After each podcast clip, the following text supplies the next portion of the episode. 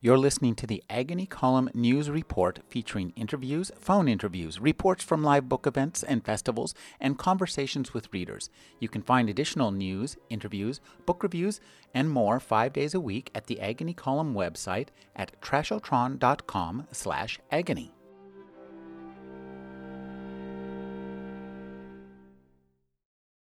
Saul Landau is a senior fellow at the Institute for Policy Studies and an internationally known scholar, author, commentator, and filmmaker on foreign and domestic policy issues. He won the Letelier Moffitt Human Rights Award, the George Polk Award for Investigative Reporting, and the First Amendment Award, as well as the Emmy for Paul Jacobs and the Nuclear Gang. His new book is A Bush and Botox World. Thank you for joining me, Saul. Well, it's a pleasure. Thank you for having me. Saul, there is a fantastic line at the beginning of your book. And let me see if I can find it. Uh, yes. U.S. reality, however, has remained elusive for the U.S. public. This is, I believe, the theme of your book. Yes, I think the U.S. public is uh, confronted with a daily problem. Those few who read the newspaper, of course, have to face it. The stark news on page two or three, which says oh, global warming is accelerating even faster than scientists predicted. We only have 30 years left of life on Earth if we keep up this pace, or maybe 40 years for the optimistic scientists. And uh, you read this news on page two or page three of the New York Times or the LA Times, and juxtaposed to that is an ad that says, Have sex forever with Viagra or whatever Cialis or one of those things. And your eye, your left eye hits the Viagra ad, and the right eye hits the global warming ad, and you say, "What am I going to do about global warming? Yeah, that's the world's problem." But there, I'm an old guy here, you know. Wow. Or, you know, you need uh, eight more Americans killed in Iraq, 67 die in car bombing. Next, that says you need a new iPhone. And here's what the iPhone will do for you it will improve your life. You'll be able to watch a video as you walk down the street. And so, so what are you going to pay attention to? This is the reality. It's our Botox world. And we have a president who is the Botox president. I mean, he believes, you know, as Botox, you put it on a wrinkle and the wrinkle goes away. Well, for a few minutes or for a day. You got to go back next day and you know, you, people have been doing Botox drips for now for, for a long time. Well, Bush has found his Botox democracy. You drop a little democracy on the problems of the world, like a wrinkle, it goes away. Well, well, so it doesn't work quite as well, but uh, this is the idea. And so here we have the president who arrives in the White House just as Botox is emerging as a middle class panacea to cure aging which is, of course, a great problem in the United States. Aging is now thought of as a major illness. You know, I think lots and lots of people are waiting around hoping that science and medicine will find a cure for death. Uh, and an equal number are hoping that our Congress, Congress will legislate legalized suicide. Well, yes. Uh, the, um, Congress also is waiting for an advance in medical science. I think they're waiting for the spinal transplant. I'm talking about the Democrats, of course, who vowed to end the Iraq War and uh, have somehow not found the courage to do so. Uh, but I think, you know, hopefully they will. Somebody said that the two parties, the R party, the ridiculous party, and the D party, the disappointing party, now make up the uh, basically the panoply of American politics. Uh, and that's it. And, you know, there's, there's almost no political discourse. So we are in this very strange Botox world and led by a president who is, uh, I think, makes it very clear to the public every time he speaks that uh, he's missing at least one intellectual screw. And uh, although he does very creative things with the English language, I don't think we've ever had a president who has done more experimentation with English in public than uh, George Bush. So you have to hand him that. And he will go down, uh, without doubt, no competition, as the very worst president in American history. So, yeah, he has done things. You know, there's, he's accomplished things. One thing that interests me, you have a essay in here on the Salton Sea. And I think that's a very appropriate metaphor because when you look at the Salton Sea, it's kind of pretty, it looks nice, but really it's a toxic waste that has was created to look nice, but is very deadly to both it's those around it and it's the environment in which it was created. The Salton Sea stands like a metaphor for what people have done with nature and to nature. It was created about a little over 100 years ago when some dams broke in the Colorado River or were broken. And so water flowed out of the Colorado River for a year or two and it all collected in a prehistoric lake bed, which is now called the Salton Sea. And of course, it was called that because all the salts at the bottom the, made it so salinated. But since then, because it is the lowest point in the area, all of the irrigation runoff collects there. Uh, water that's coming out of the Alamo and the New River, flowing up from Mexicali.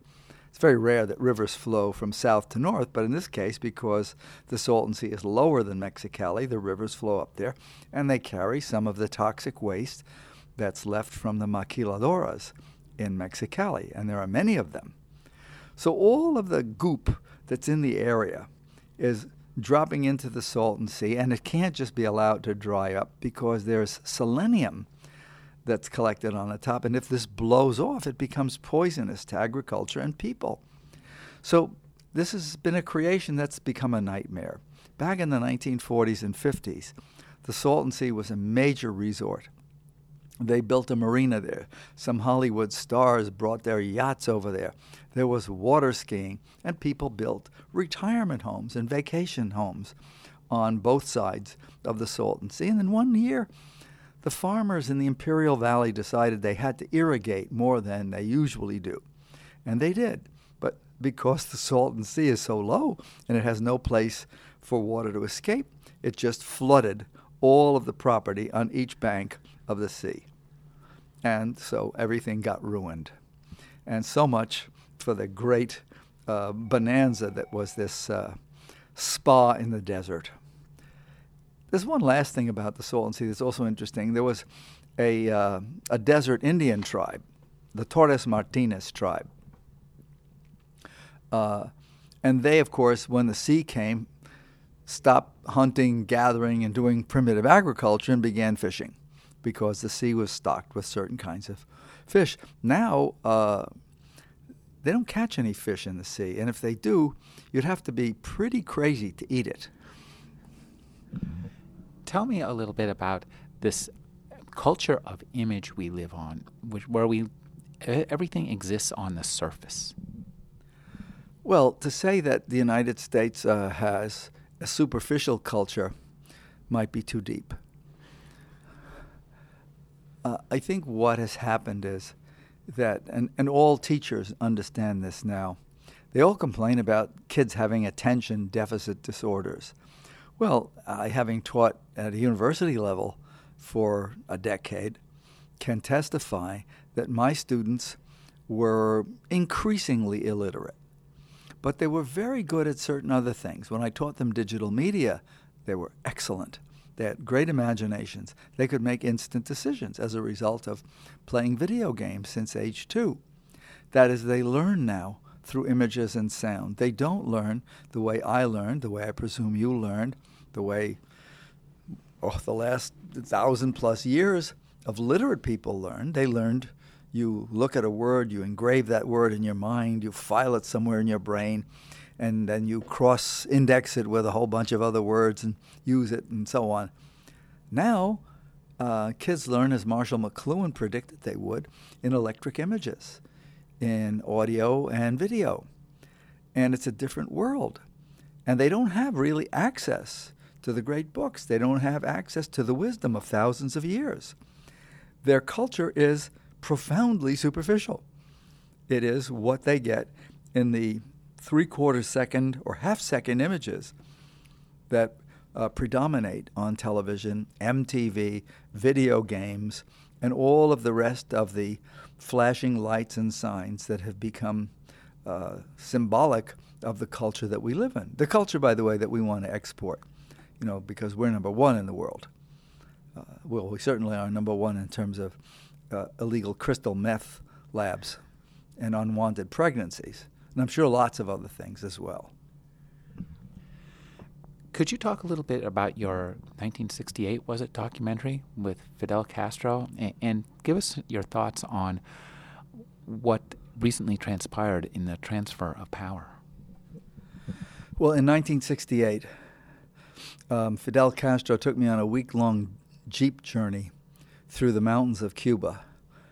And he'd stop and play a pickup game of baseball.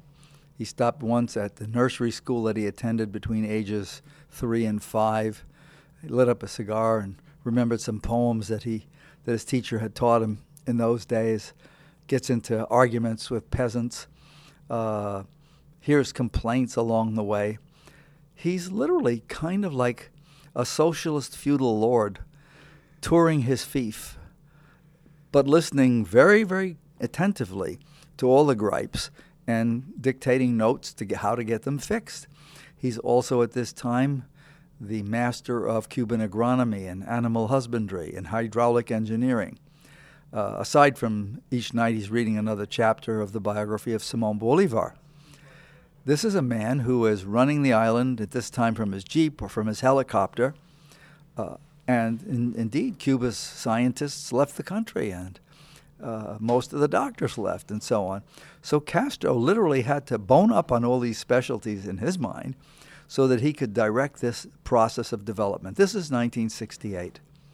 Uh, that's almost 40 years ago. Now Fidel is seen in a uh, jogging suit, usually in hospital or in some convalescent posture. He has temporarily transferred power to his brother Raul, who is a few years younger, I think five years younger. Uh, I haven't seen any indication of real policy change. After all, Raul and Fidel have been partners in every important activity that the two have undertaken since 1953 when they staged an assault on Cuba's military base in Santiago de Cuba. They were together in the mountains uh, fighting guerrilla war. F- Raul became the head of the Cuban army. He helped organize the Cuban Communist Party. Every major event that took place, Raul was the partner, well, the junior partner, but still the partner of his older brother.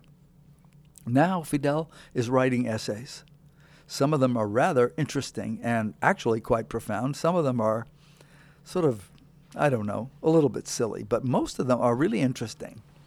And uh, the country hasn't seemed to skip a beat. I was down there in May, and I was down there last December. I went down with Gore Vidal, and uh, I noticed no difference. There's a slight uh, improvement in the standard of living, but I don't think this has anything to do with the temporary transition to Raul. I think it has to do with the billions of dollars that have been invested by China and Venezuela, by Cuba striking oil, and by nickel prices. And Cuba has lots of nickel going through the ceiling. So uh, Cuba remains pretty much the way it was over the last 15, 20 years. The United States, of course, says it wants to change Cuba, but its policies are directed toward keeping Cuba exactly the same as it's been. The United States would lift the embargo, Cuba would change overnight. You'd have thousands of Americans running through Cuba with fat wallets. Fidel, Raul, nobody could control when you lose the control of your economy, that is the introduction of capital in the form of people coming in looking to invest legally, illegally, whatever, you've all of a sudden you've made a change in that country. You lift the travel ban, thousands and thousands of Americans running through the island. It's going to change. But of course, the United States says it wants to change Cuba, but it doesn't. And uh, I think, you know, my experience with Fidel 40 years ago is something that has sort of stuck in my mind as one of the great and most memorable experiences of my life. I've never been with a man so who emoted so much power. I mean, he just vibrated uh, power, not because he was discourteous or rude or anything. Uh, it was as when he entered the tent where we ate breakfast in the morning. It was as if a wind came in with him. Uh, a man whose energy and thinking was directed toward the changing of history of his own country and, as uh, we now know, of the world. And so it was quite an experience to be with him. Uh, it's rare that you meet, in fact, never. I've never met anybody so powerful, for good or for ill. We've been speaking with Saul Landau. His new book is A Bush and Botox World. Thank you for joining me, Saul. Thank you.